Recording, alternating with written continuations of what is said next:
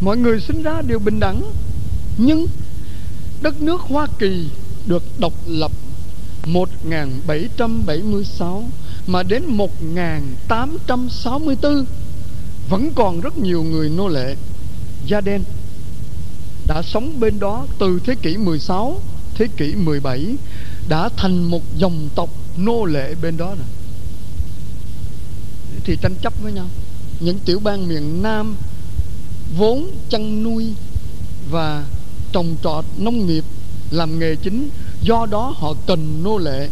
Và chính cha ông họ đã mua những người nô lệ đó như mua những con thú những người nô lệ được những đoàn tàu của Hòa Lan, Tây Ban Nha kể cả người Bỉ và Bồ Đào Nha đi sang châu Phi rình rập từng thanh niên, từng thiếu nữ trói gô lại, đem xuống tàu. Khi nào đủ một tàu rồi, chở sang bên kia, bày ra cái chợ nô lệ để bán. Bây giờ mình xem phim, họ đóng lại thôi. Mà họ đóng cũng trung thực, mà mình thấy xót xa. Khi mà một thanh niên bị trói ra sao này, chỗ này đeo cái bảng giá tiền với những đặc điểm, răng còn tốt, mắt còn tốt tay chân còn đủ, giá 400 đô vàng hồi đó tính bằng đồng tiền vàng. Người cái người đi mua có quyền bảo hả mồm ra xem. Y như mình đi mua con gà mà mình đếm từng cái vẫy.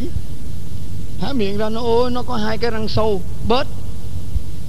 Nó về nó đau nó không làm việc được. Cái chân của nó ngừ, bị tật thế này làm sao làm việc? Bớt giá. Rất là nhục nhã.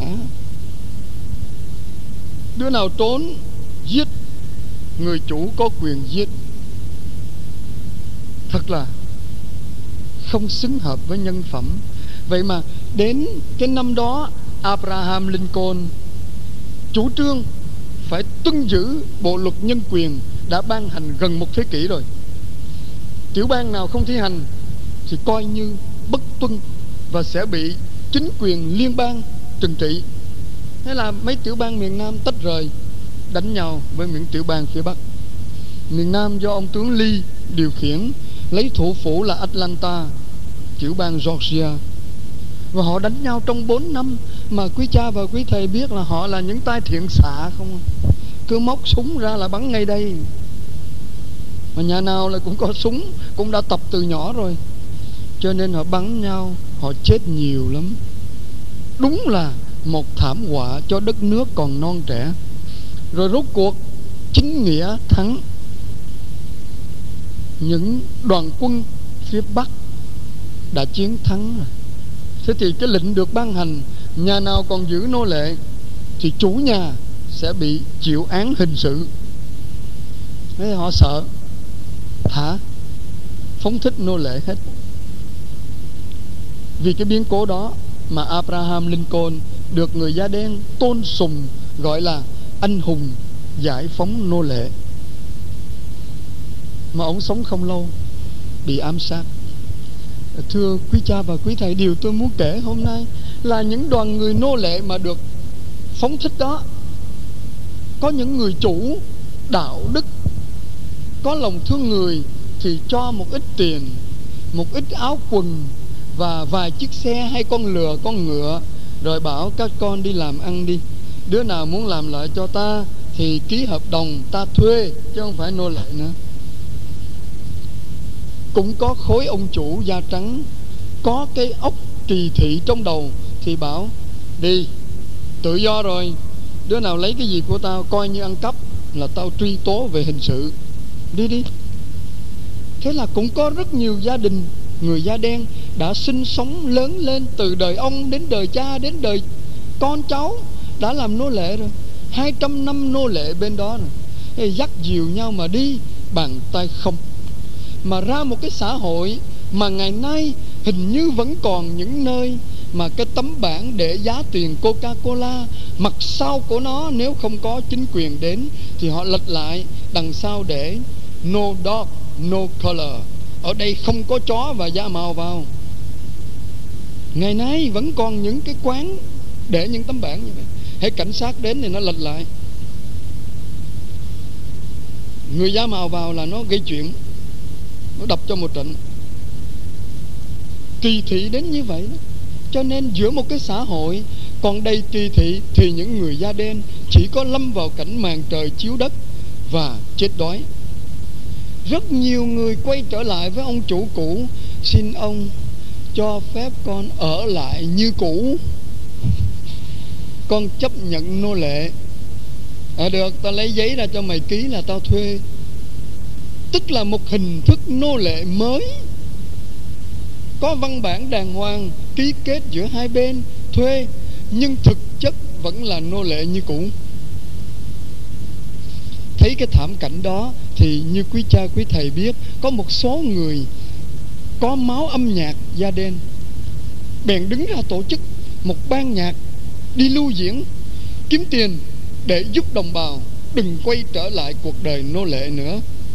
Mà như chắc quý cha và quý thầy cũng đồng ý là những người châu Phi cũng giống như những đồng bào thiểu số ở nước mình, âm nhạc nằm trong xương, trong thịt, trong máu, trong huyết của họ. Họ có cái nhạc sẵn rồi và vấn đề tôn giáo là vấn đề âm nhạc phải đi đôi mới xuất sắc. do đó mà họ có thể dốt nát nhưng không dốt âm nhạc năng khiếu, cái nhịp nó ở trong người rồi.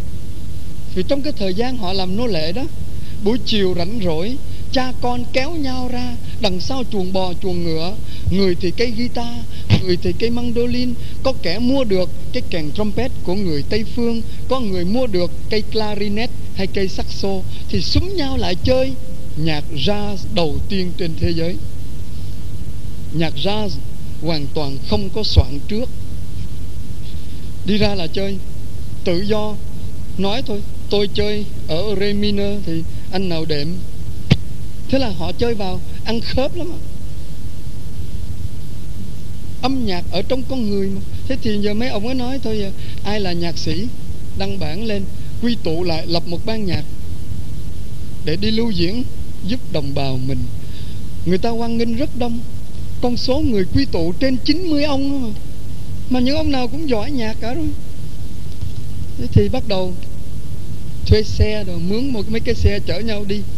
Đến thành phố nào thì cũng quảng cáo đây ban nhạc negro, nhạc gia đình mà ông nhạc trưởng được bầu lên rất khôn ngoan. Ông ấy nói, anh em đến cái thị xã nào của người da trắng. Ban ngày, buổi sáng, anh em đi la cà trong mấy cái quán, những nơi giải trí để dò la xem họ thích nhạc gì. Thì buổi chiều, mình về, mình tổng kết lại, mình tập nhạc đó. Họ thích nhạc của Schubert hay Beethoven hay Mozart, thì mình tập. Chỗ này thích nhạc đó, mình tập mấy bài đó, mấy bài giao hưởng đó. Rồi buổi tối, mình trình diễn. Chứ thì ăn khách lắm rồi thưa quý cha và quý thầy, ngày đầu trình diễn, còn có người đi xem. Ngày thứ hai, không có ma nào đi coi hết đó đành phải bỏ cái thị trấn đó đi chỗ khác. Cũng vậy, lại ngày đầu cũng có người xem. Ngày thứ hai, thứ ba, eo uột lắm. Mấy tháng trời đi lưu diễn, những nhạc công bỏ rơi lần lần nản lòng quá. Và số tiền thu được không đủ để nuôi họ nữa lấy gì mà đi nuôi đồng bào? Nhưng họ nản lắm rồi. Đi vòng mấy tiểu bang rồi, không thành công. Rồi một khoảng thời gian, bảy, tám chục ngày, hai, ba tháng trôi qua rồi.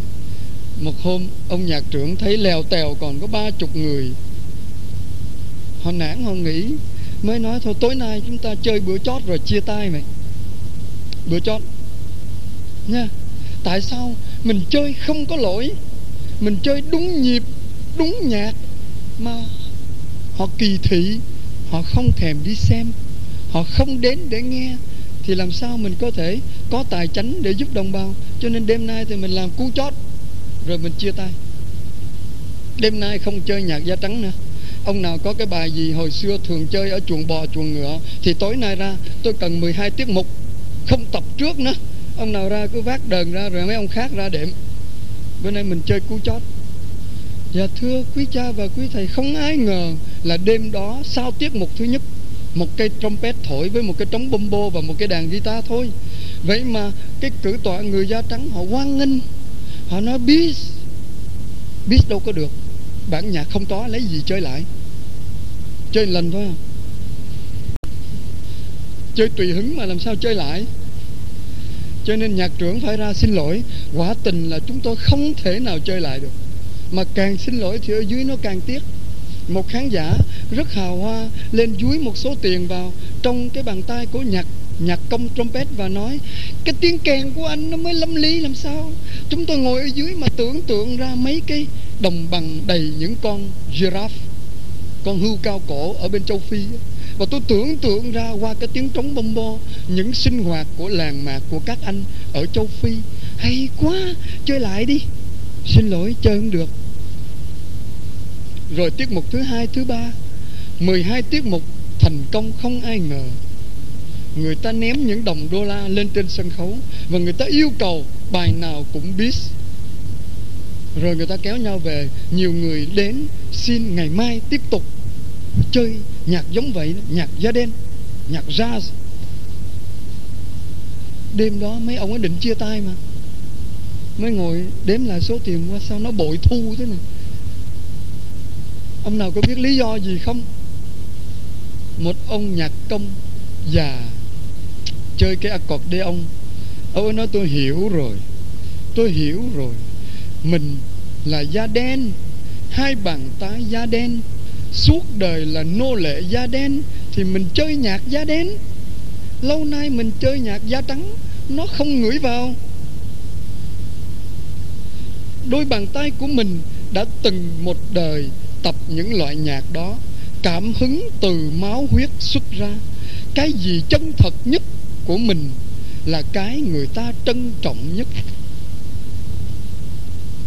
thưa quý cha, quý thầy, hình như cái truyền thống đó đã còn kéo dài đến hôm nay, cho nên mình có những bản thánh ca gọi là necro spiritual. Ban nhạc da đen là một cái cái đề tài để mình suy nghĩ. Mình nhìn lại chính mình. Mình là một con người độc đáo duy nhất, mà có khi mình không chấp nhận, cho nên mình phủ lên mình những lớp vỏ khác rồi mình tưởng rằng những người chung quanh sẽ đánh giá cao. Thật ra, ai trong chúng ta sống trong thế kỷ này cũng đều sợ những hàng giả, hàng dỗm mấy năm trước anh em nói đùa với nhau, mấy trẻ con nó đố đó là hay bí lắm. Nó đố tôi, thánh phaolô ngày lễ thánh phêrô phaolô mà nó đố hôm nay tôi đố lại quý cha quý thầy cho vui thôi. Cái câu đố của trẻ con đó mà ở chợ quán, mấy đứa nó đố tôi thầy, bữa nay mừng lễ thánh phêrô phaolô. Vậy tụi em đố thầy, phaolô sợ gì?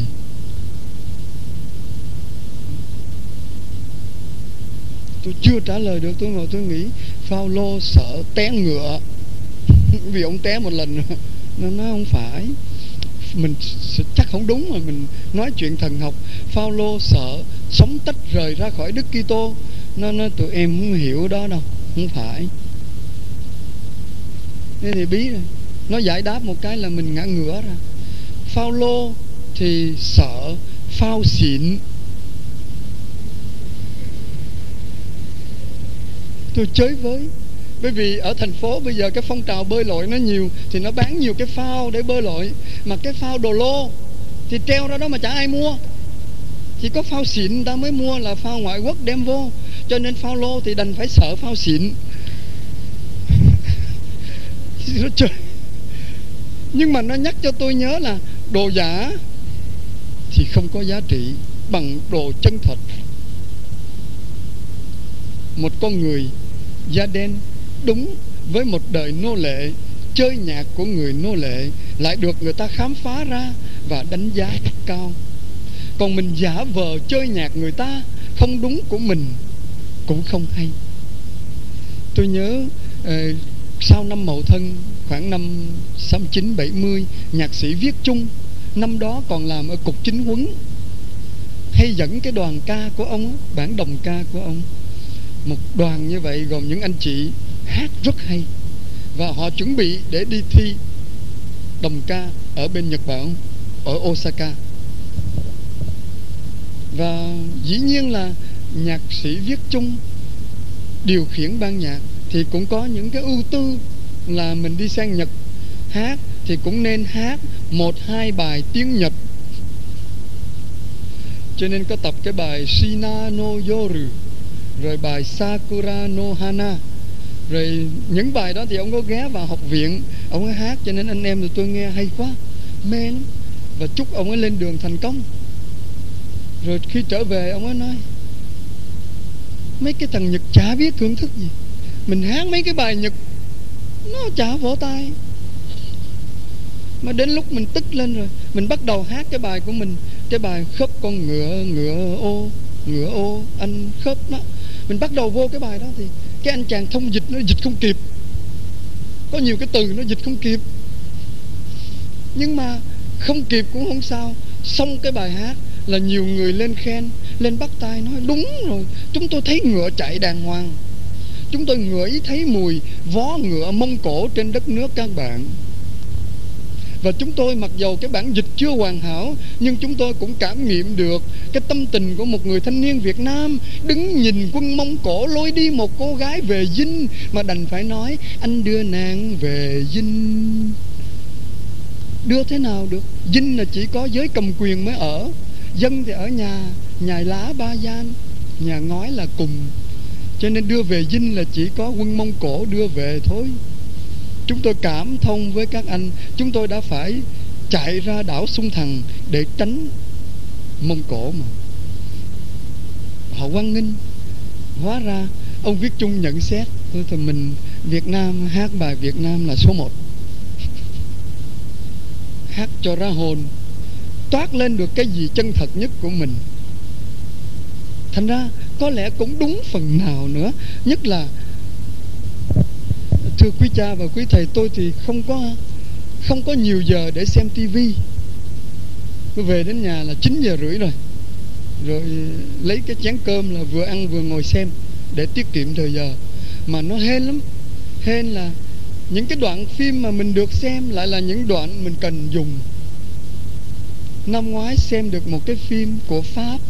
Có một đoạn thôi đầu nó ra làm sao, kết luận nó thế nào tôi không biết. Mà ngay cái đêm đó, tôi lại xem được cái đoạn một cô hầu tước 19 tuổi mơn mởn đào tơ. Trong phim thôi mà, mình đã ngửi thấy mùi rồi đó. Hình như cái cô xuất hiện là cả cái màn ảnh nó thơm á. Gọi là một người đẹp thì thơm như muối mít.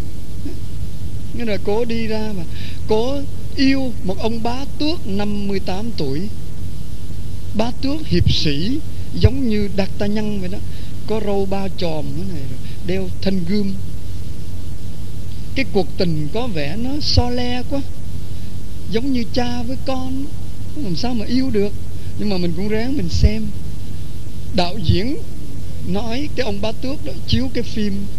Ông ấy dặn gia nhân ông ấy, hễ chừng nào mà thấy cái bà hầu tước bả đến bả thăm tao, thì tụi mày phải lo dẫn bả đi xuống xem chuồng ngựa, đi xem chuồng nai, đi xem cái hòn non bộ của ta thiết kế kiểu trung quốc, đi xem vườn nho.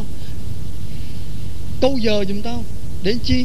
Để mỗi lần bà đến thì ông ấy mất nhiều thì giờ để trang điểm. Bởi vì ông ấy thấy mặt ông có nhiều đường hẻm. Vì ông phải trét sáp vào để nó bớt đi. Rồi râu ông bạc, rồi ông phải dán râu giả lên. Tóc cũng bạc hết rồi, phải đội cái tóc giả vào. Mà ông ấy làm không quen cho nên làm lâu lắm. Ông mới nói, gia nhân, tiếp bà ấy, dẫn bà đi xem xem. Thì cái phim là đúng, ông ấy căn dặn xong là bà kia đến hôm sau bà đến thăm. Gia nhân cứ dắt bà đi. Bà chán phèo bà cần gặp người yêu chứ đâu phải đi xem chuồng ngựa. Bà lên phòng khách bà ngồi ông này cứ mãi mê trang điểm, dáng râu. Ông ấy thoa sáp bên này thì nó dư bên kia. Ông ấy làm thấy tội nghiệp lắm, bởi vì không quen rồi sau đó, ông đội tóc giả rồi lên, ông dán râu giả, ông xỏ gương rồi ông còn chào thật lịch sự. Trước gương á, xong rồi mới đội nón lên. Bước ra, tưởng bà ấy còn ở dưới dưới vườn nho thế là bà ngồi sẵn rồi. Bà đi đến, bà nói, ủa, ai vậy? Ps nó nói tiếng pháp rõ. Ông kia nói, hiệp sĩ Monty Zambe xin phục vụ quý nàng. Chào. Đẹp lắm. Bà nói, ủa, đâu phải. Hình như không phải, lầm rồi đó. Bà đến bà xem. Bà nói, ủa, em yêu một gương mặt dày dặn chiến trường